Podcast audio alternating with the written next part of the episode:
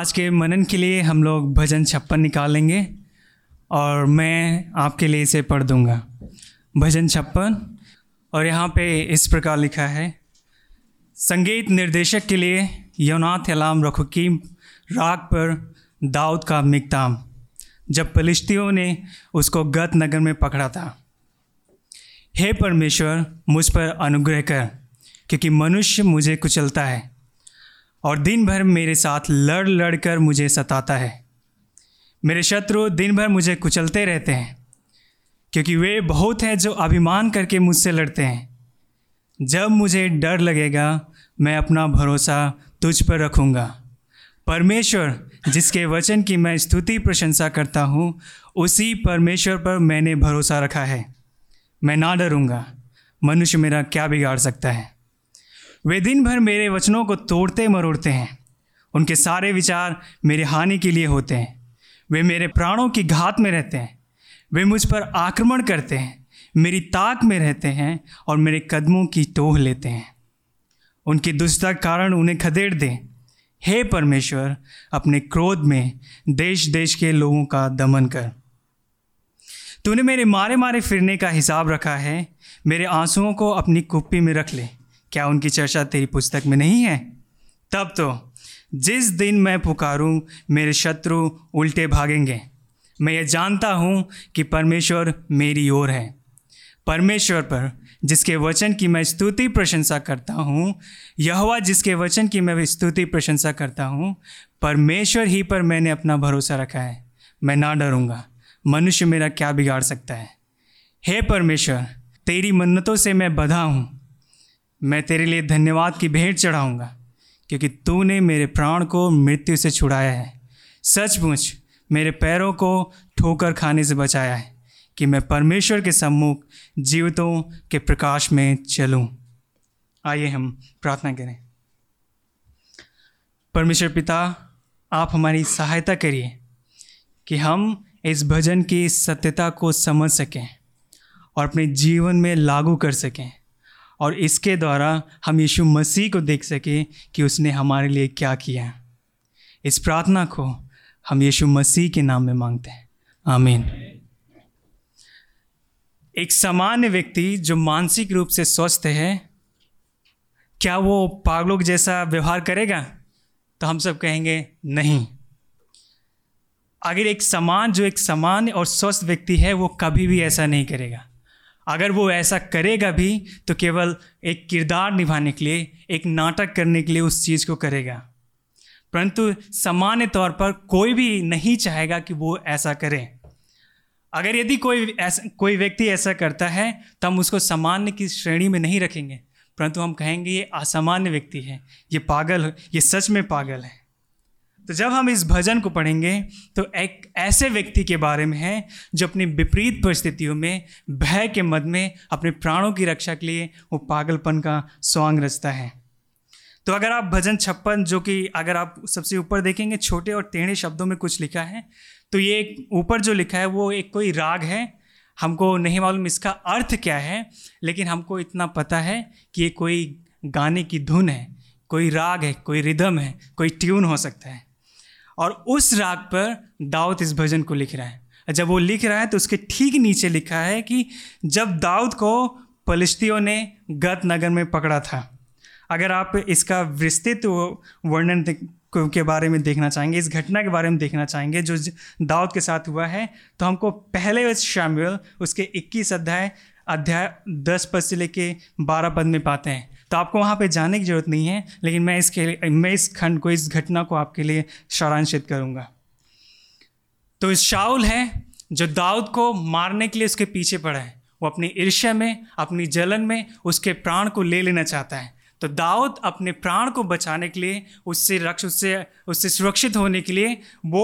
गत के पास, जो गत एक पलिश्तियों के देश का हिस्सा है, वहाँ पे जाता है। जब वो वहाँ पे जाता है तो जो वहाँ के कर्मचारी होते हैं, जो वहाँ के लोग होते हैं, उसको पहचान जाते हैं और वो कहते हैं, अरे ये वही है जिसने गोलियत को मारा था, अरे ये वही है जिसने हमारी सेना को मारा था। और इस्राएल के लोगों ने नाच नाच कर गाया था कि शाऊल ने मारा हजारों को और दाऊद ने मारा लाखों को। जैसे ये शब्द शाऊल के कानों में पड़ता है वो भय से ग्रसित हो जाता है। भय ने उसे जकड़ लिया और वो वो उसको समझ में नहीं आ रहा है कि अब वो क्या करे।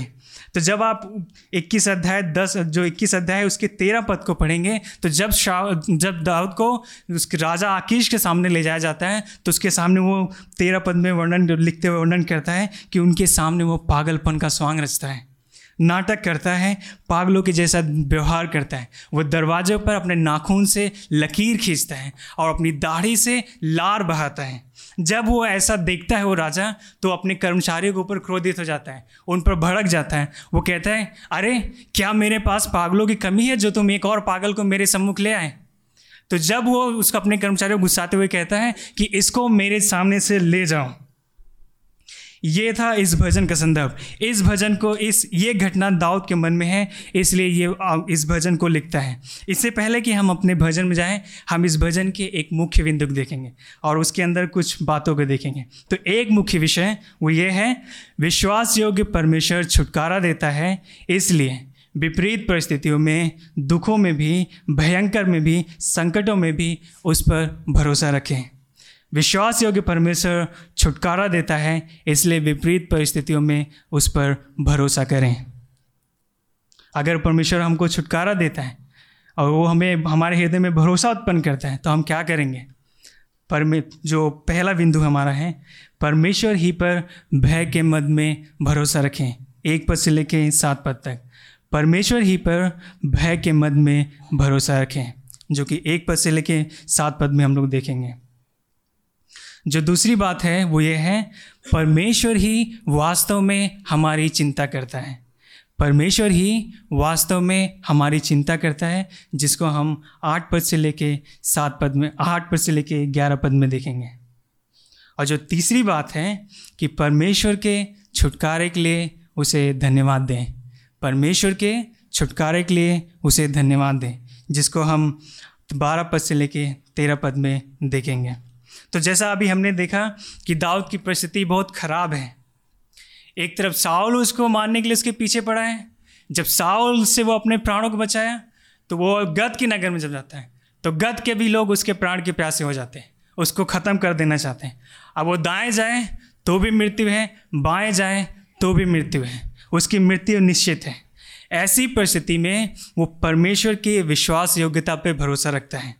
और परमेश्वर ही पर वो अपनी सहायता के लिए उससे विनती करता है, उससे प्रार्थना करता है, क्योंकि वो जानता है कि परमेश्वर के अलावा मुझे कोई भी नहीं छुड़ा सकता है। इसलिए मेरे साथ आप लोग पद एक में पद एक के पहले भाग में देखिए वो परमेश्वर से विनती करते हुए क्या कहता है। हे परमेश्वर, मुझ पर अनुग्रह कर। तो जब यहाँ पे वो परमेश्वर से अनुग्रह कर रहे हैं, परमेश्वर से विनती कर रहे हैं, उससे आग्रह कर रहे हैं, उससे प्रार्थना कर रहे हैं और अपने हृदय की गहराइयों से पुकार के कह रहा है कि हे मेरे परमेश्वर, हे मेरे राजा, हे मेरे सृष्टिकर्ता, मुझ पर अपनी दया को दिखाइए, मुझ पर अपनी करुणा को दिखाइए, मुझ पर अपने प्रेम को दिखाइए और इस परिस्थिति से मुझे बचाइए, क्योंकि मैं जानता हूँ क्योंकि आप ही एकमात्र जीवित परमेश्वर हैं,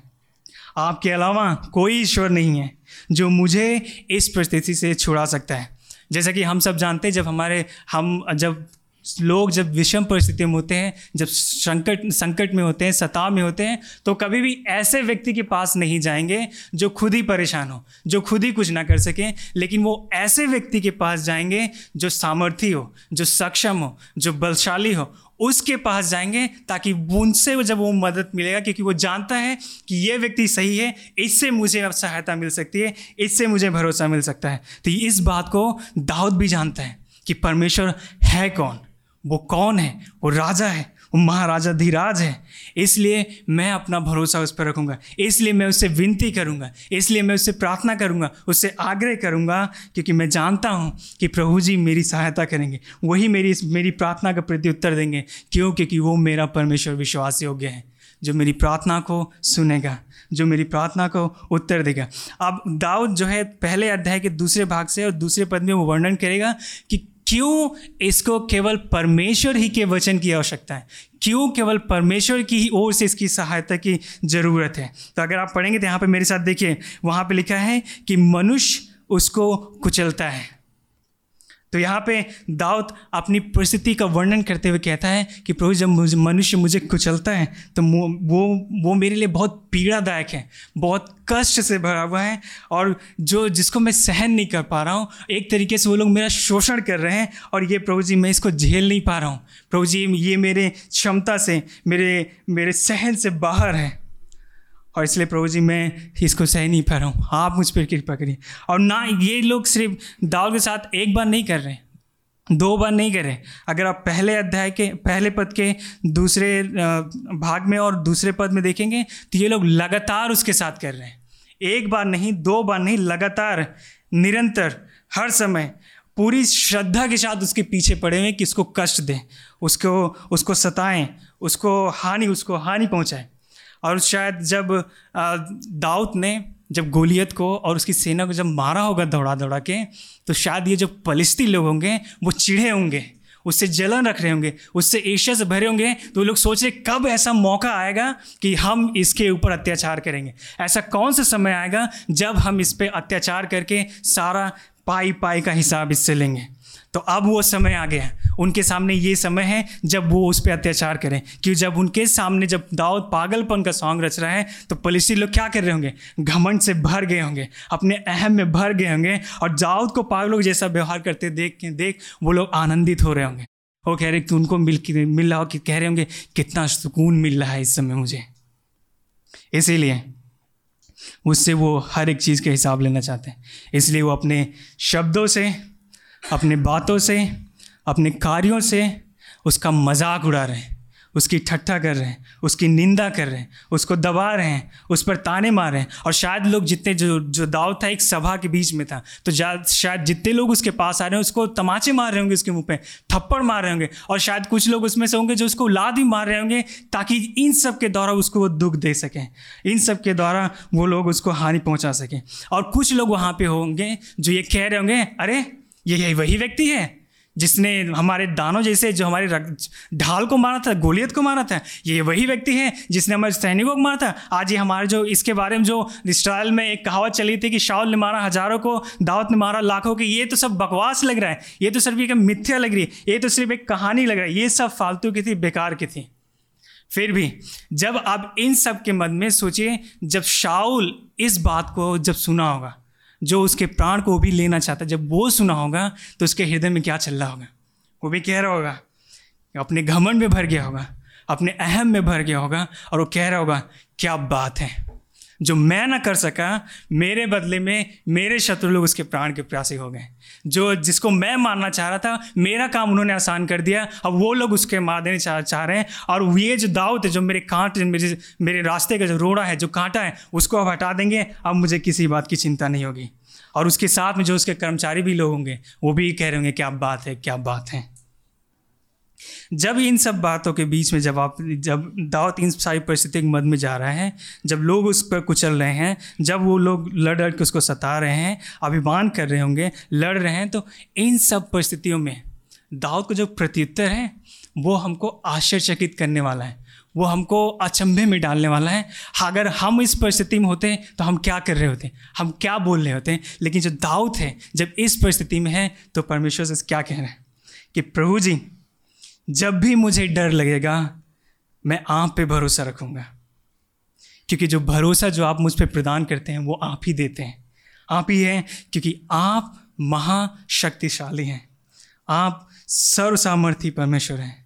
इसलिए मैं आप पे भरोसा रखूँगा। हम सब जानते हैं, हम सब अक्सर सुना होगा, कहा होगा या बोला होगा, किसी के द्वारा सुना होगा। तो हम लोग कहते हैं कि अक्सर कुछ लोग कहते हैं कि हम बहुत निडर हैं,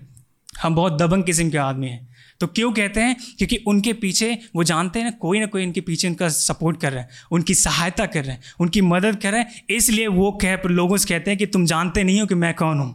तो उनके तो वो जब वो ये बोल रहे हैं तो शायद हो सकता है कि कोई ऐसा व्यक्ति होगा जो समाज में सुदृढ़ होगा,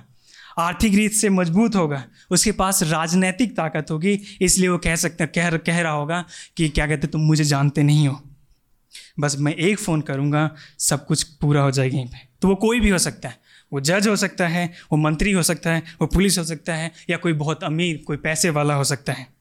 लेकिन दाऊद क्या कह रहे हैं, तो ये ये घमंड में हो के वो लोग कहते हैं, लेकिन दाऊद यहाँ पे क्या कह रहे हैं, तो दाऊद घमंड में नहीं कह रहे हैं, दाऊद फू अपने अपने अभिमान में नहीं बोल रहे हैं कि मैं ना डरूंगा, लेकिन परमेश्वर पे नम्रता के साथ, दीनता के साथ, भरोसा रखे वो परमेश्वर से कहता है कि मैं ना डरूंगा, क्योंकि जिस पे मैंने भरोसा रखा है वो मेरा परमेश्वर महान है, वो बलशाली है, वो सामर्थी है, वो राजाओं का राजा है। जब तक वो ना चाहे तब तक मेरे साथ कुछ नहीं हो सकता, जब तक वो ना चाहे मेरे प्राणों की हानि कोई नहीं कर सकता। इसलिए मैं अपने इस विषम परिस्थिति में, इस भयंकर परिस्थिति में, जब मैं पागलों के जैसा व्यवहार कर रहा हूँ, उस परिस्थिति में मैं अपने परमेश्वर यहोवा पर ही भरोसा रखूँगा, क्योंकि वही मुझे उत्तर देगा, वही मुझे संभालेगा, वही मुझे आशा प्रदान करेगा। इसलिए मैं उसकी प्रतीक्षा करूँगा, उसके नाम, उसका राह देखूँगा, क्योंकि वही, उसी की ओर से मुझे सहायता मिलेगी। इसलिए मैं इन इन लोगों से भयभीत नहीं होऊंगा। ये जो लोग मेरे प्राण के प्यासे, इनसे क्यों मैं भयभीत हूँ? क्योंकि मैं जानता हूँ कि मेरा परमेश्वर यहोवा महान है। क्यों? क्योंकि वो बार बार उसके दिमाग में चल रहा है कि प्रभु जी विश्वास योग्य हैं, प्रभु जी उसकी सहायता करेंगे, प्रभु जी अन्यायी नहीं है। तो जब आप चार पद में कह रहे हैं कि ना केवल वो परमेश्वर पर भरोसा रखेगा, लेकिन ऐसी परिस्थिति में भी वो, पद चार में देखिए मेरे साथ, वो कह रहा है ऐसी भी परिस्थिति में, अपनी विकट परिस्थिति में भी मैं परमेश्वर के वचन के नाम की महिमा करूँगा। और फिर उसी के नीचे कहता है, मैंने उसी पर भरोसा रखा है, मनुष्य मेरा क्या कर सकता है? मैंने उसी पर भरोसा रखा है, मनुष्य मेरा क्या बिगाड़ सकता है? इसलिए मैं अपनी परिस्थितियों में, इस विषम परिस्थितियों में, इस विकट परिस्थिति में भी, इस दयनीय परिस्थिति में भी मैं अपने परमेश्वर यहोवा पे भरोसा रखूँगा, और अपने संपूर्ण जीवन से उस पर निर्भर होकर उसके नाम की मैं जय जयकार करूँगा, उसके कार्यों का, उसके गुणों का मैं बखान करूँगा, उसका वर्णन करूँगा। तो जब यहाँ पे दाऊद परमेश्वर के वचन की स्तुति प्रशंसा करने के बारे में बात कर रहा था, हम दो बातों को देख सकते हैं। जो तो जो पहली जो बात हो सकती है, क्योंकि जो व्यवस्था दाऊद को दी गई है, जो जिसमें जिसमें परमेश्वर ने अपने आप को प्रकट किया है, वो उस कार्यों को देखा होगा, उस पढ़ा होगा, वो सुना होगा, वो जाना होगा। इसलिए वो जब वो पढ़ा होगा, जानता है कि कि परमेश्वर ही ने अपनी अपनी अपनी प्रजा को मिस्र देश से निकाल कर लाया, जहाँ से उनका निकलना असंभव था। उसने फिरौन की सेना को, जो असंख्य थे, उनको मार गिराया और उनके लिए समुद्र के बीच से मार्ग को निकाला, ताकि वो इस प्रतिज्ञा के देश में जा सकें। और वो भी जो ये भी जानता होगा कि परमेश्वर ही ने उस यरीहो की दीवार की गिराई, जिसको हम लोग हम लोग गिरा नहीं सकते थे, क्योंकि हमारे अंदर सामर्थ्य नहीं, शक्ति नहीं था कि हम उसको गिरा सकें। और ना केवल उस बात को देख रहा है, परंतु वो ये भी जानता है कि प्रभु जी ने मेरे जीवन में भी ये कार्य किया। तो जब आप उसके जीवन में देखेंगे, तो जब दाऊद जब एक शेर को मारा, जब एक भालू को मारा, जब एक दानव जैसे गोलियत को मारा, एक असंख्य सेना सेना को मारा, तो वो जानता है कि मैंने प्रभु जी ये नहीं किया था, मेरे अंदर क्षमता नहीं थी, मेरे अंदर कोई ऐसे गुण नहीं थे कि मैं इन सारे कार्यों कर सकता था, लेकिन ये आप हैं जो अपनी शक्ति में, अपनी भुजबल में, अपने सामर्थ्य में होकर मुझमें से कार्य कर रहे थे, और आपने उन सब के मध्य में मेरी रक्षा की, मुझे विजय दिलाया। इसलिए वो इस बात को जानते हुए कहता कि मैं ना डरूंगा, मैं केवल उसी की वचन की प्रशंसा करूंगा, उसी के नाम को मैं जय जयकार करूंगा। मैं परेशान नहीं होऊंगा, लेकिन मैं साहस के साथ,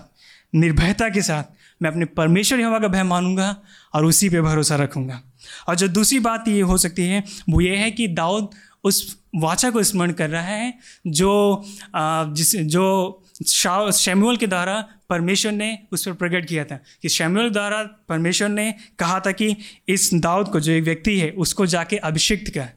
उसको अभिषेक कर, क्योंकि वो मेरे मन के अनुसार मेरा राजा होगा, जो मेरे इस्राएल, मेरी प्रजा पे के ऊपर राजा होगा, उनका न्याय करेगा और उनको मेरी ओर लाएगा, ताकि वो भी उसके साथ मिलके उसके नाम की महिमा कर सकें। इसलिए दाऊद कह रहा है, मैं ना डरूंगा, मैं केवल ही केवल उस परमेश्वर के नाम की स्तुति करूंगा, उसकी प्रशंसा करूंगा, उसके नाम की जय जयकार करूंगा, इस समय में भी जब सब कुछ मेरी सोच से, मेरी समझ से, मेरे नियंत्रण से बाहर है। कि वो भी कह पा रहा है, क्योंकि अगर आप व्यवस्था विवरण उसका बत्तीस अध्याय दस पद पढ़ेंगे, तो उसमें लिखा है कि जो प्रभु यहोवा है वो अपने लोगों को संभालता है। और फिर उसी के बाद लिखा उसके बाद लिखा है कि वो अपनी आँखों की पुतली के समान उनको सुरक्षा देता है। तो इसलिए वो दाऊद कह पा रहा है कि प्रभु जी मैं यहाँ पे भरोसा रखूँगा, मैं इन मनुष्य से नहीं डरूंगी, मेरे कुछ नहीं कर सकते, अगर ये मुझे मार देंगे मैं पत, मुझे पता है कि मैं आपके पास होऊंगा, मैं आपकी उपस्थिति में होऊंगा। इस बात को वो जानता है, इसलिए वो परेशान नहीं है कि प्रभु आप हमें जीवन देंगे तब भी आपके नाम की महिमा, अगर नहीं देंगे तब भी आपके नाम की महिमा हो। फिर भी जब आप मेरे साथ, अगर मेरे साथ आप पाँच और छः पद में देखिए, फिर वो जो उसके शत्रु लोग हैं वो क्या कर रहे हैं, उसके जो शत्रु लोग हैं जो जिस बात पे भरोसा रखे हुए हैं, जिस परमेश्वर के वचन पे भरोसा रख के उसको साहस मिल रहा है, उसको उसको निर्भयता प्रदान हो रही है, उसको बल मिल रहा है, जो इसके शत्रु लोग हैं उस बात पे वो तोड़ मरोड़ रहे हैं। वो कह रहे होंगे वो आ, आ, जैसे अगर इस घर का जो जो मेन जो एक मुख्य भाग है वो है पिलर, अगर इस घर को हमको गिराना है तो आप इस चारों जितने भी पिलर आप उसको तोड़ दीजिए, छत अपने आप ही ढह जाएगी। तो वैसे ही दाऊद को जब ये शत्रु लोग जान रहे हैं, देख रहे हैं कि अगर ये जो दाऊद है, अगर हम इसके विश्वास को कमज़ोर करेंगे, इसके भरोसे को कमज़ोर करेंगे, जिस पे ये विश्वास कर रहे हैं उसको हम कमज़ोर करेंगे, तो ये अपने आप इसका हम लोग सर्वनाश कर देंगे, उसको उसको ख़त्म कर देंगे। ना केवल उसके वचनों को तोड़ मरोड़ रहे हैं, फिर उसके नीचे देखिए पाँच पद के दूसरे भाग में देखिए वो कह रहे हैं उनके जो विचार हैं, उनके जो विचार हैं उसी के हानि के लिए हैं। मतलब उसके वचन को भी तोड़ रहे हैं, जो योजना बना रहे हैं, जो प्लानिंग कर रहे हैं, जो सोच रहे हैं, जब वो लोगों के साथ हैं तो सिर्फ एक बात को सोच रहे हैं कि कैसे दाऊद को हानि पहुंचाएं, कैसे दाऊद को हम मारें, कैसे उसके प्राणों को हम लोग ले लें, कैसे उस पर हम आक्रमण करके उसको निर्बल बना दें। और शायद कुछ लोग वहाँ पे खड़े होंगे, कह रहे थे कह रहे होंगे कह रहे तुमने तो बहुत बोला था कि दाऊद को, गोलियत को मारा है, इनको मारा है, ये काम किया है, वो काम किया है, अब तुम्हारा परमेश्वर यहोवा खुद ही तुमको हमारे हाथ में मरने के लिए छोड़ दिया है, अब कोई तुमको हमसे हमारे हाथ से नहीं बचा सकता है, तुम्हारा तुम्हारी जो मृत्यु है वो निश्चित है, तुम उस तुमको तुम जो उसकी उपासना कर रहे हैं उससे उस पर उसकी उपासना करने से कोई फ़ायदा नहीं है, क्योंकि हम तुम्हें नहीं छोड़ेंगे। फिर भी दाऊद इन सब प्रश्नों में परेशान नहीं होता, फिर लेकिन वो परमेश्वर की ओर देख रहा है, परमेश्वर की उपासना कर रहा है और उसी की ओर अपनी दृष्टि को लगाए हुए हैं। और जब छः पद में पढ़ेंगे तो ना सिर्फ केवल उसको हानि पहुंचाना चाहते हैं, लेकिन अब दाऊद और वर्णन कर रहा है कि वो हानि क्यों करना चाह रहे हैं, उसको क्यों योजना बनाने, क्यों वो तरह तरह की बातों का एक दूसरे से बात करें, क्योंकि वो चाहते हैं कि जो दाऊद का जो प्राण है उसको ले लें, उसके प्राणों को ले लेने वो लोग घात लगाए पड़े। फिर आप दूसरी लाइन में देखेंगे उसके लिए वो आक्रमण करते हैं, फिर तीसरी लाइन में देखेंगे तो वो उसकी ताक में रहते हैं, फिर चौथी लाइन में देखेंगे उसके कदमों को भी टोह लेते हैं, है ना। कभी अक्सर हम लोगों ने एक शिकारी को या शेर को देखा होगा, जब वो शिकार करने जाता है तो अपने आप को एकदम खुले मैदान में खड़ा नहीं कर देता है कि शिकार उसके सामने खुद चला आएगा, नहीं, लेकिन वो एकदम चुपचाप दुबक के गुप्त स्थानों पे बैठा रहता है और घात लगा रहता है, अपनी आंखों को गड़ाए रखता है कि मेरे सामने जो सामने है वो मेरा शिकार है, उस पर मैं आक्रमण करूँगा, उस पर मैं उसको उसको मैं अपना आहार बनाऊँगा। इसलिए वो एकदम बिल्कुल बिना कुछ बोले, बिना कुछ कहे, वो एकदम ध्यान से टकटकी लगाए हुए देखते रहते हैं देखते रहते हैं और जैसे ही उनको मौका मिलता है वो तुरंत उस पर झपट करते हैं और उनका नाश कर देते हैं और उनके प्राणों को ले लेते हैं। तो ये जो शत्रु है, ऐसे ही उसके दाऊद के जो शत्रु हैं इसी प्रकार से उसके साथ भी कह रहे हैं। तो उसके उसके यहाँ पर क्या है, वो उसके प्राण के घात में लगे लगे रहते हैं, उस पर आक्रमण करने के लिए ताक में रहते हैं और टोह लेते हैं। तो जो टोह लेना है यहाँ पे जांच लेते हैं, पहचान लेते हैं कि दाऊद ही है, उसी की आहट है, और जब वो आता है तो उस पर आक्रमण करके उसको नाश करने के लिए प्रयास करते हैं। परंतु अगर आप सात पद में देखेंगे तो सात पद सात पद में जाने से पहले हम पहले पद में देखेंगे तो पहले पद में दाऊद ने परमेश्वर से विनती किया था कि प्रभु जी मुझ पर अनुग्रह करें, लेकिन सात पद में दाऊद अब परमेश्वर से फिर से विनती कर रहा है कि प्रभु जी जो ये दुष्ट लोग हैं इनके ऊपर न्याय लाइए। तो यहाँ पे दाऊद ये नहीं कह रहा है कि प्रभु प्रभु को आज्ञा नहीं दे रहा है, प्रभु को कमांड नहीं दे रहा है, प्रभु से ये नहीं कह रहा है प्रभु जी मैं आपके जीवन की प्रशंसा करता आया हूँ, आप पे भरोसा रखा हूँ, यहाँ तक मेरी मृत्यु मेरे सामने है फिर भी मैं भरोसा रखे हुआ, आप मेरे लिए क्यों नहीं करेंगे, क्यों हम आप मेरी सहायता नहीं करें नहीं करेंगे। तो ये हो सकता है हम और आप बोल दें, लेकिन दाऊद यहाँ पे ऐसा नहीं बोल रहा है, लेकिन वो नम्रता के साथ, विनम्रता के साथ, आग्रह के साथ वो परमेश्वर से कहता है कि प्रभु जी इन दुष्टों का जो मुझ पर अत्याचार कर रहे हैं, जो मुझको दबा रहे हैं, जो मुझे मेरे प्राणों को लेना चाह रहे हैं, उनके ऊपर न्याय लाइए, उनको आप नाश कर दीजिए। क्यों? क्योंकि वो उसके प्राण के खोजी हैं, उसके उस पर आक्रमण करने के लिए घात लगाए रहते हैं और ताक में रहते हैं।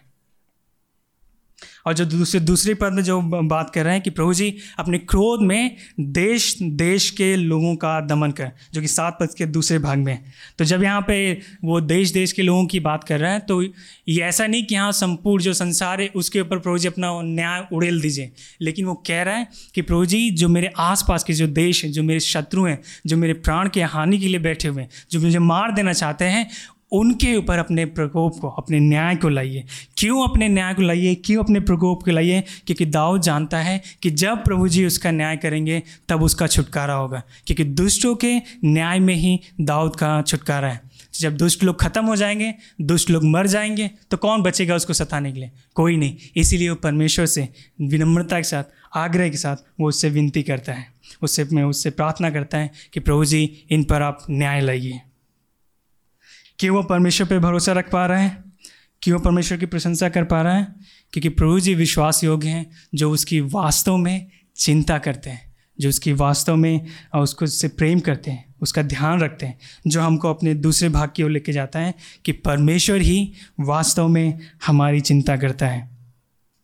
परमेश्वर ही वास्तव में हमारी चिंता करता है, जिसको हम आठ पद से लेकर सात पद में देखेंगे, आठ पद से लेकर ग्यारह पद में देखेंगे। तो जब दाऊद, अब अभी हम देख रहे हैं दाऊद की जो परिस्थिति है वो बहुत डरावनी है,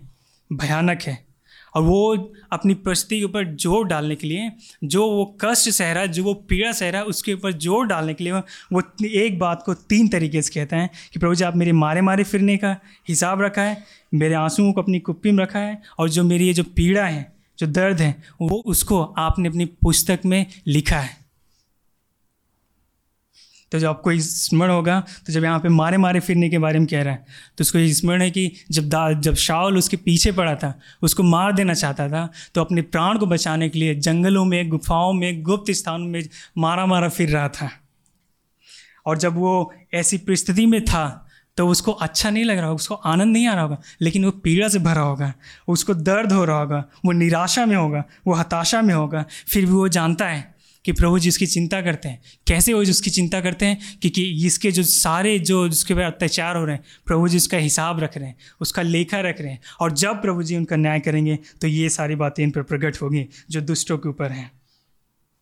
और ये इस बात को भी ये इसलिए दाऊद कह, कह पा रहा है। और जैसा कि हमने कुछ महीनों पहले निर्गमन का संदेश सुना था, तो उसमें जब आप पहले दूसरे तीसरे अध्याय पढ़ेंगे तो वहाँ पे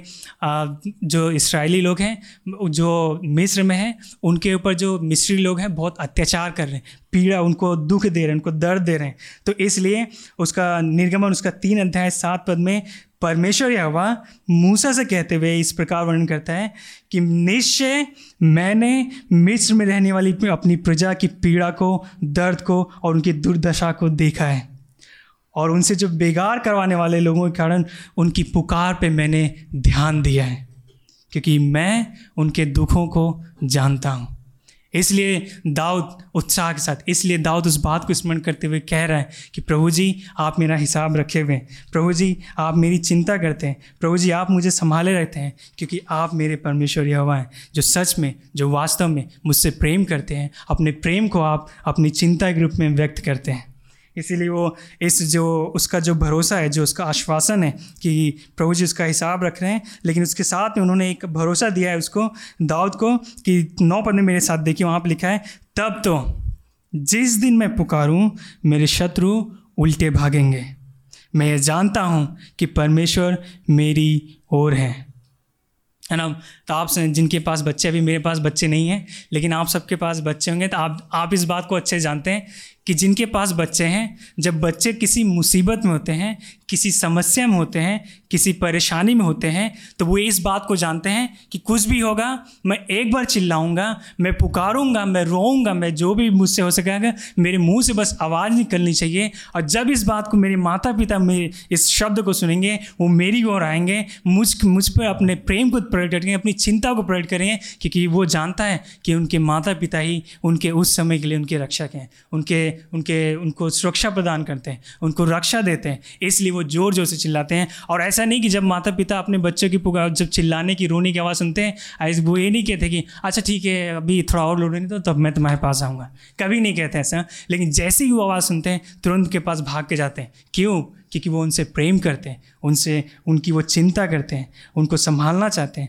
उनसे अपने प्रेम को प्रकट करना चाहते हैं। तो वैसे ही जब दाऊद इस विकट परिस्थिति में है, वो जानता है कि परमेश्वर ने मुझे ये आशा प्रदान की है, वो जानता है कि परमेश्वर ने मुझे ये आश्वासन दिया है कि मैं उसे पुकार सकता हूँ, मैं उसको अपने अपने दुखों में, अपनी परिस्थितियों में उससे विनती कर सकता हूँ, उससे आग्रह कर सकता हूँ। क्यों कह वो कह पा रहा है? क्योंकि परमेश्वर उसको उससे एक पिता के रूप में प्रेम कर रहा है, और जो दाऊद है उसको एक परमेश्वर के रूप में उसकी आराधना कर रहा है, उसकी प्रशंसा कर रहा है, उसके नाम की जय जयकार कर रहा है। ये प्रेम है जो वो एक दूसरे के साथ घनिष्ठता से रखते हैं, जो वो प्रेम है जो एक दूसरे को बांध, परमेश्वर और उसके प्रेम जो प्रेम है दाऊद को भी उससे बांधे हुए। इसीलिए वो कहता है कि जब कि मैं परेशान नहीं हूँगा, लेकिन जब मैं पुकारूँगा मेरा परमेश्वर यहोवा मेरी सुनेगा। तो ये भी ये इस बात को ध्यान में रखिएगा। तो दाऊद ये दाऊद के साथ उसी समय नहीं हो रहा है, दाऊद जो बोल रहा है तुरंत तुरंत उसके साथ नहीं हो रहा है, लेकिन ये भविष्य में होगा। लेकिन उसको उस समय के बारे में नहीं पता कि उसके साथ क्या होगा, लेकिन वो अपने भरोसे को, अपने प्रेम को उसमें प्रकट कर रहा है।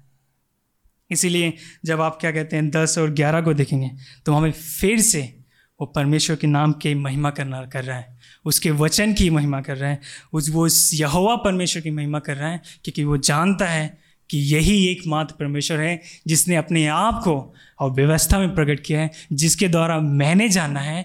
उस परमेश्वर की मैं आराधना करूँगा, उसकी प्रशंसा करूँगा, उसकी स्तुति करूँगा। जब परिस्थितियाँ विरोध में हैं, जब कोई आशा नहीं है मेरे पास, तब भी मैं उस परमेश्वर यहोवा के नाम की मैं आराधना करूँगा, क्योंकि वही मेरा सृष्टि करता है, वही मेरा राजा है, वही मेरा परमेश्वर है, जिसके नाम की मैं केवल और केवल आराधना उसी की कर सकता हूँ। मैं स्थिर रहूँगा क्योंकि वो मेरी चिंता करता है। क्यों करता है वो मेरी चिंता? क्योंकि वो विश्वास योग्य और धर्मी परमेश्वर है, वो कभी ना बदलने वाला परमेश्वर है। मैं वो उसी की नाम की महिमा करना चाहता है, और अपने जीवन का जो लक्ष्य है वो ये करना चाह रहा है कि चाहे जैसी भी परिस्थिति हो, मैं अपने परमेश्वर यहोवा के नाम की ही मैं महिमा करना चाहता हूँ। मैं अपने कार्यों के द्वारा, अपने इस परिस्थितियों के द्वारा उसके नाम की मैं प्रशंसा करूँगा, उसके उसके वचन का मैं गुणानुवाद करूँगा, क्योंकि मैं जानता हूँ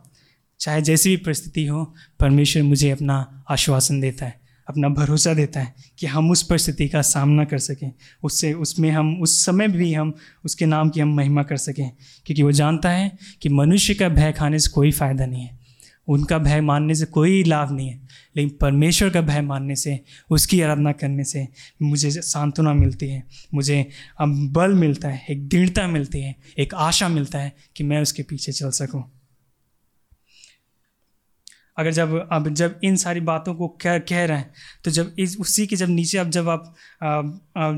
जब वो बोल रहा है कि मैं परमेश्वर के नाम के वचन की आराधना करूँगा, उसकी स्तुति करूँगा, उसकी प्रशंसा करूँगा, तो वो जानता है वो क्यों इन सारी परिस्थितियों में उसकी आराधना कर सकता है, क्योंकि परमेश्वर विश्वास योग्य है और वो उसकी चिंता करता है। वो इस अगर परमेश्वर उसकी चिंता करता है तो वो इस बात को भी जानता है कि प्रभु जी उसका छुटकारा करेंगे। तो जब उसका छुटकारा करेंगे तो जो दाऊद है उस परमेश्वर यहोवा के नाम को धन्यवाद करेगा, उसके नाम की प्रशंसा करेगा, जो हमें अपने तीसरे बिंदु की ओर लेके जाता है कि परमेश्वर के छुटकारे के लिए उसको धन्यवाद दें।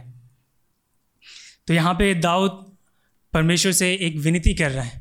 एक आग्रह कर रहा है, एक आग्रह के रूप में परमेश्वर से एक मन्नत मांग रहा है कि प्रभु जी यदि आप मेरा मेरा छुटकारा कर देंगे, यदि आप मुझे बचा लेंगे इस परिस्थिति से, तो मैं आपके नाम की जय जयकार करूँगा, मैं आपके नाम की स्तुति करूँगा। इसलिए अपने इस प्रेम को, इस जो अपनी प्रतिज्ञा को, इस जो मन्नत है जो प्रतिज्ञा के रूप में, एक वादा के रूप में, एक वाचा के रूप में व्यक्त कर रहा है कि जब प्रभु जी आप मेरा छुटकारा कर देंगे तो मैं आपके लिए धन्यवाद आपके लिए धन्यवाद का बलिदान चढ़ाऊँगा, आपके नाम की मैं महिमा करूँगा। है ना? तो अक्सर हमारे समाज में लोग विभिन्न प्रकार से मन्नत मांगते हैं। तो कुछ लोग कहते हैं कि अगर ईश्वर हे मेरे ईश्वर अगर मुझे एक बेटा पैदा हो जाएगा तो मैं ये करूँगा। तो कुछ लोग कहते हैं कि अगर मेरे बेटे को अच्छी नौकरी या अच्छे नंबरों से अगर वो पास हो जाएगा तो मैं आपके लिए ऐसा करूँगा। और कुछ लोग शायद कह रहे होंगे, कुछ लोग ये सोच रहे हैं अगर एक मेरी अच्छी लड़की से अगर विवाह हो जाएगा तो उस समय भी उसके लिए मैं आपको धन्यवाद दूँगा। तो तो इन सब के मध्य में वो लोग कुछ मांग रहे हैं और उस मांगने के मध्य में वो लोग एक मन्नत मांग रहे हैं, एक वाचा बांध रहे हैं अपने ईश्वर से कि वो जब पूरा हो जाएगा तो उसके लिए वो कुछ करेंगे। हो सकता है दान पुण्य का काम करें, हो सकता है गरीबों में खाना खिलाएं, हो सकता है जो अंधे हैं उनको उनको लिए कुछ ट्रीटमेंट, कुछ इलाज करवा दें। तो अलग अलग तरीके से लोग आ, उस चीज़ को करेंगे। तो यहाँ पर भी जो दाऊद है वो परमेश्वर पर भरोसा रखे, तो परमेश्वर से विनती करता है कि प्रभु जी अगर आप मुझे छुटकारा दे देंगे, अगर आप मुझे बचा लेंगे तो मैं अपने इस छुटकारे को, अपने इस आभार को मैं एक मन्नत के रूप में व्यक्त करूंगा, और वो ये रहेगा कि मैं आपके लिए धन्यवाद के बलिदान चढ़ाऊँगा, आपके नाम की स्तुति करूंगा, आपके प्रति मैं कृतज्ञ रहूंगा, आभार रहूंगा, आभारी रहूंगा, क्योंकि मैं मैं जानता हूं कि आपने इस परिस्थिति में मेरी सहायता की है। ना ना केवल वो उसके उसके नाम को धन्यवाद देगा, उसकी प्रशंसा करेगा, लेकिन ये और इस जो जो मन्नत जो बांध रहा है, जो धन्यवाद देने की बात कर रहा है, उसको वो तेरह पद में और वर्णन करेगा। मेरे साथ तेरह पद में देखिए तो क्या है, वहाँ पे लिखा है, क्योंकि तूने मेरे प्राण को मृत्यु से छुड़ाया है। तो जो तो उसकी परिस्थिति ऐसे नहीं है कि ना सामान चल रहा है कि हम बीमार हो गए, हमारा पैर टूट गया, या हमारे हमारे घर में किसी का एक्सीडेंट हो गया, ये वाली उसके साथ परिस्थिति नहीं चल रही है। लेकिन उसको अपनी जान उसकी अपनी जान अगर वो कुछ गलती करे तुरंत उसकी जान भी जा सकती है। उस परिस्थिति में वो परमेश्वर से कह रहा है, प्रभु जी आप मेरा छुटकारा कर देंगे तो मैं आपको धन्यवाद चढ़ाऊँगा। और उसी बात को उस तेरह बारह पद को तेरह पद में वर्णन कर रहा है, क्योंकि आपने, मैं इसलिए आपको धन्यवाद दूँगा क्योंकि आपने मुझे मृत्यु से बचाया है। आपको याद होगा कि जब जब वो राजा जब राजा दाऊद जब उनके सामने पागलों के जैसा व्यवहार कर रहा होगा, जब उनके लोग जब उसकी ठट्ठा कर रहे होंगे, तो उसको नहीं पता कि अगले क्षण के साथ क्या होगा। लेकिन इन सारी बातों को दिमाग में रख के वो परमेश्वर कह रहा है कि प्रभु जी आपने मुझे उस मृत्यु से, जहाँ पे मेरे साथ कुछ भी हो सकता था, आपने उससे मुझे छुटकारा दिया है। ना केवल उससे मुझे छुटकारा दिया है, लेकिन देखिए उस तेरह पद के दूसरे भाग में देखिए, परंतु वो और व्याख्या करते हुए कहता है, सचमुच तूने मेरे पैरों को ठोकर खाने से बचाया है। है ना, हम लोग हम लोग हम मेरे मित्र भी मेरे साथ किया, हो सकता है आप लोगों में से कई लोगों ने आपके साथ किया होगा। तो जब हमारे मित्र होते हैं, जब हम ऐसे ही किसी सभा में होते हैं, अगर कुछ हमारे मित्र होते हैं, अगर हम पीछे इस मैं सामने देख रहा हूँ, मेरे पीछे कुर्सी है, मैं पीछे नहीं देख रहा हूँ मेरे पीछे क्या हो रहा है, लेकिन मेरे दोस्त लोग अगर उस कुर्सी को हटा देंगे और मैं नीचे गिर जाऊँगा,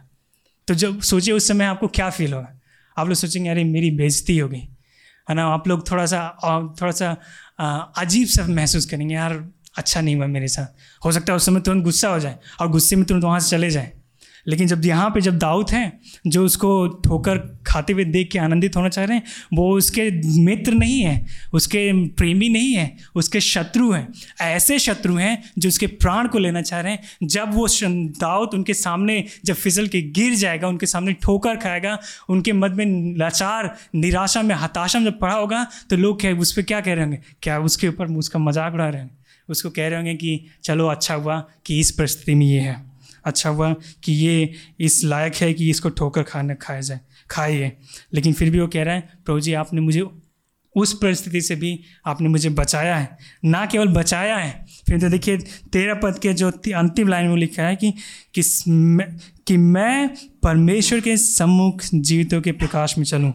तो प्रभु जी ने उसके प्राण को बचाया है, कहाँ से, मृत्यु से, उसके पैरों को ठोकर खाने से बचाया है, किसके सम्मुख से, और दुष्टों के सम्मुख से, जो उस पर आनंदित हो रहे, जिसके जिसको जिसे जो लोग उसको दुर्दशा में पड़े देखकर उसको आनंद माना थे, उनके उनसे वो ठोकर खाने से उनसे बचाया है। क्यों वो ठोकर खाने से बचाया है, कि वो परमेश्वर के सम्मुख वो जीवितों के प्रकाश में चले। तो जब यहाँ पर जीवितों के प्रकाश की बात हो रही है, तो ये जो धर्मी लोग हैं, जो परमेश्वर के चुने हुए लोग हैं, जो परमेश्वर के नाम की महिमा करते हैं, जो परमेश्वर के नाम की स्तुति करते हैं, जो परमेश्वर के नाम का भय खाते हैं, जो उसी की ओर देखते हैं, उनके साथ वो कह रहा है कि मिलकर मैं आपके नाम की आराधना करूँगा, आपके वचन की स्तुति करूँगा, आपके वचन की मैं जय जयकार करूँगा उन लोगों के साथ में। और मैं ये जानता, और इसके साथ एक बात और भी हो सकती है कि वो जानता है कि प्रभु जब मुझे छुटकारा दे देंगे तो मैं उनकी उसकी उपस्थिति में चलूँगा, उसके छत्र छाया में मैं होकर चलूँगा, क्योंकि वो मुझे लेगा, वो मुझे बचाएगा। इसलिए वो कह रहा है कि मैं केवल और केवल आपके नाम की महिमा करूंगा, क्योंकि मैं जानता हूं कि आप विश्वास योग्य परमेश्वर हैं, जो मेरे प्रत्येक परिस्थिति में मुझे भरोसा प्रदान करते हैं। इसलिए मैं आपके नाम की जय जयकार करूंगा। तो ये ये ये रहा इस भजन का अर्थ जो दाऊद अपनी विषम परिस्थिति में होके वो परमेश्वर से अपने दुख को, अपनी पीड़ा को, अपनी व्यथा को वो वर्णित वर्णन कर रहे हैं। लेकिन ये भजन एक मसीहाई भजन है जो संपूर्णता से दाऊद में नहीं पूरा होता, दाऊद में लागू नहीं होता, लेकिन ये एक ऐसे व्यक्ति में पूरा होता है जिसका नाम यीशु मसीह है।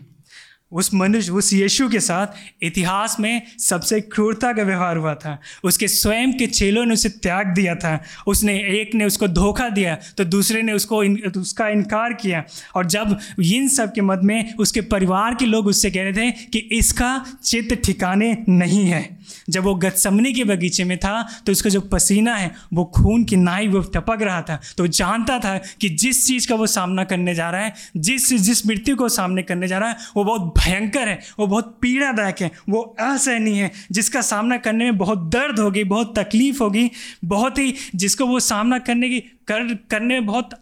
पीड़ा होगा, जिसको वो कर करने के लिए वो फिर भी वो कहता है कि मैं इन सब के मध्य में मैं इसको करूँगा। और जब जब इन सब के मध्य में भी जो एक संपूर्ण राष्ट्र था वो चिल्ला चिल्ला के कह रहा था इसे क्रूस पे चढ़ाओ, इसे क्रूस पे चढ़ाओ। और ये तो छोड़िए, जब वो मार्ग में जा रहा था तो लोग उसकी निंदा कर रहे थे, लोग उसका मजाक उड़ा थे, और सैनिकों ने उसकी आँख पर पट्टी बांध कर और मार उसके मुँह पर तमाचे मारे और कहा कि भविष्यवाणी कर तुझे किसने मारा है। और वो छोड़िए, जब यीशु मसीह उस क्रूस पर लटके हुए थे तो जो नीचे जो लोग थे वो सर हिला हिला के कह रहे थे, हे दूसरे को बचाने वाले, खुद को बचा के तो दिखा अब। और जब उसके बगल में एक जो डाकू था जो अपने पापों के, जो अपने दुष्टता के, अपने गुनाहों के बदले उस क्रूस पर लटका हुआ दंड को पा रहा था, वो व्यक्ति भी उसके उसका उपहास कर रहा है, वो भी उसका मजाक उड़ा, वो भी कह रहा है कि अपने आप को भी बचा, मुझे भी बचा। इन सब पीड़ा के मध्य में, इन सब दुख के मध्य में वो चिल्ला कर प्रभु अपने पिता से कहते हैं, हे पिता, हे पिता, तूने मुझे क्यों छोड़ दिया। क्योंकि वो जानता है कि जो वो वो जो दंड है, जो परमेश्वर ने अपने न्याय को उसके ऊपर उड़ेला है, वो बहुत भयंकर है, वो असहनीय है, सहन से बाहर है। वो इसलिए वो चिल्ला के कहता कि हे पिता, हे पिता, तुमने मुझे क्यों छोड़ दिया। जिस प्रकार दाऊद के जो जो दाऊद जो परमेश्वर का अभिषिक्त था, उसके विरोध में शत्रु लोग उसके पीछे पड़े थे इसको हानि पहुंचाने के लिए। और एक ऐसा भी समय, एक ऐसा समय था जब हम और आप उस अभिषिक्त, उस ये परमेश्वर के अभिषिक्त के पीछे पड़े थे, उसके विद्रोह में जीवन जी रहे थे, अपने पापों के द्वारा, अपने अपराधों के द्वारा, उस अंधकार में जीवन व्यतीत करने के द्वारा, उस अंधकार की संतान होने के द्वारा, उस अंधकार में जीवन जीने के द्वारा, और उसके द्वारा हम उसके विरोध में थे। और जब इन सब के विरोध में थे तो हम उस मृत्यु की ओर, उस अनंत नरक की ओर जा रहे थे जहाँ पर परमेश्वर का प्रकोप था। लेकिन हमारे बदले में, हमारे खातिर उस परमेश्वर पिता ने अपने इस क्रोध को, हाँ, उस प्रे उस दंड को उसके ऊपर उस क्रूस पे उड़ेल दिया। और वो यीशु मसीह उस परमेश्वर के धर्मी न्याय को, प्रकोप को अपनी ऊपर सहा और क्रूस पे मारा गया, गाड़ा गया, और फिर तीसरे दिन मृतकों में से जी उठा, ताकि हमको और आपको पापों की क्षमा मिल जाए, ताकि हमको और आपको उद्धार मिल जाए, ताकि हम और आप उसके प्रकोप से, परमेश्वर के प्रकोप से बच जाएं, उसके अनंत कोप से बच जाएं, और हम उसके जीवन को प्राप्त करें, ताकि उसके नाम की महिमा करें। अब ऐसे इसीलिए पौलुस रोमी उसके आठ अध्याय इकतीस पद में कहता है, यदि परमेश्वर हमारे पक्ष में है तो कौन हमारे विरोध में है, और उसके हमको कौन उसके प्रेम से, उसके पक्ष से कौन अलग कर सकता। क्लेश, संकट, सताव, अकाल, नंगाई, बीमारी, गरीबी, क्या हमें उसके प्रेम से अलग कर सकता है। ऐसी कौन सी चीज़ है जो हमें परमेश्वर के पक्ष से, उसकी उपस्थिति से, उसके प्रेम से हमको अलग कर सकता है। ऐसी कोई भी चीज़ नहीं बनी जो हमको उसके प्रेम से अलग करें। यहाँ तक कि वो शत्रु शैतान, जिसे यीशु मसीह ने उस क्रूस पर बलिदान, उसके सर को कुचल दिया, उसको नाश कर दिया। यहाँ तक कि हमारी स्वयं की जो मृत्यु, जो हमको डराती थी, यीशु मसीह ने अपनी मृत्यु के द्वारा उस मृत्यु को भी हरा दिया, उसका नाश कर दिया और हमें स्वतंत्र कर दिया है। अब ऐसी कौन सी बात है, ऐसा कौन सा कार्य जो हमें परमेश्वर के प्रेम से अलग करेगा या हमें भयभीत करेगा। ये सब यीशु मसीह ने अपने प्रेम में होकर हमें दिया है। ना केवल उसने हमें मृत्यु से भय स्वतंत्र किया है, ना केवल हमें उसने हमारा उद्धार किया, हमारे पापों से क्षमा किया है, परंतु जैसे दाऊद कहता है कि मैं परमेश्वर के सम्मुख जीवितों के प्रकाश में चलूँ, वैसे ही यीशु मसीह ने, क्योंकि वो स्वयं ज्योति है, उसने हमें ये आशा दी है, ये भरोसा दिया है, ये दिलासा दिया है कि एक समय आ रहा है जब तुम जो जितने मेरे विश्वासी लोग हैं, जितने मेरे संतगढ़ लोग हैं, वो सब मिलकर उस परमेश्वर के राज में उसके नाम की महिमा करेंगे, आराधना करेंगे, उसकी जय जयकार करेंगे और वहाँ पे उस त्रिएक परमेश्वर की उपस्थिति होगी। तो कई बार हम अपने जीवनों में विभिन्न प्रकार से लोगों से अनेकों प्रकार की बातें सुनते हैं। लोग कहते हैं, अरे जब से तुम मसीही बने हो तब से सारी मुसीबतें तुम्हारे ऊपर आ रही हैं, इसीलिए तुम दुखों में, समस्याओं में, परेशानियों में जा रहे हो। बहुत तुम यीशु मसीह पे कह रहे थे मैं भरोसा करता हूँ, भरोसा करता हूँ, देखो वो तुमको छोड़ दिया, हमको देखो, हम एकदम मस्त हैं, कोई दिक्कत नहीं है। तरह तरह की बातें बोलने के दौरान और हमारे विश्वास को, जिस परमेश्वर पे हमने रखा है, जिस यीशु मसीह में रखा है, उसको कमज़ोर करने का प्रयास करेंगे। लेकिन उस समय भी हमको यीशु मसीह की ओर देखेंगे। क्यों? क्योंकि वो हमसे प्रेम करता है, इसलिए वो हमारे हाथ को थामेगा और हमें हमें संभालेगा। और हम लोगों में से अक्सर कुछ लोग होते हैं, जब हमारे पास थोड़ी सी समस्याएँ आती हैं, थोड़ी सी दिक्कतें आती हैं, थोड़ी सी परेशानियाँ आती हैं, तो तुरंत हम परमेश्वर पर कुड़कुड़ाने लगते हैं। कहते हैं, अरे प्रभु जी मेरे साथ ऐसा क्यों हो रहा है? आप लग ऐसा लग नहीं रहा है कि आपके पीछे चलने से कुछ फ़ायदा हो रहा है, और मैं पता नहीं क्यों मेरे ही साथ ऐसा हो रहा है, मैंने किसी का क्या बिगाड़ा है, मेरी ही फूटी किस्मत क्यों है। हम तरह तरह की बातें बोलने के द्वारा उस परमेश्वर के भरोसे को, विश्वास पर हम उस पर संदेह करते हैं, उस पर पूरी रीति से भरोसा नहीं करते हैं। जो उसने हमें आशा प्रदान की है उसको थामे नहीं रहते हैं। और आपको सोचना है, अब ऐसी कौन सी चीज़ें हमको जो डराएगी, कौन सी चीज़ें जो हमें डराएगी? संसार, शरीर, मनुष्य, सरकार, बीमारी, गरीबी, दुख, समस्या, सताव, कौन सी ऐसी चीज़ें जो हमको डराएगी? ऐसी कोई भी चीज़ नहीं है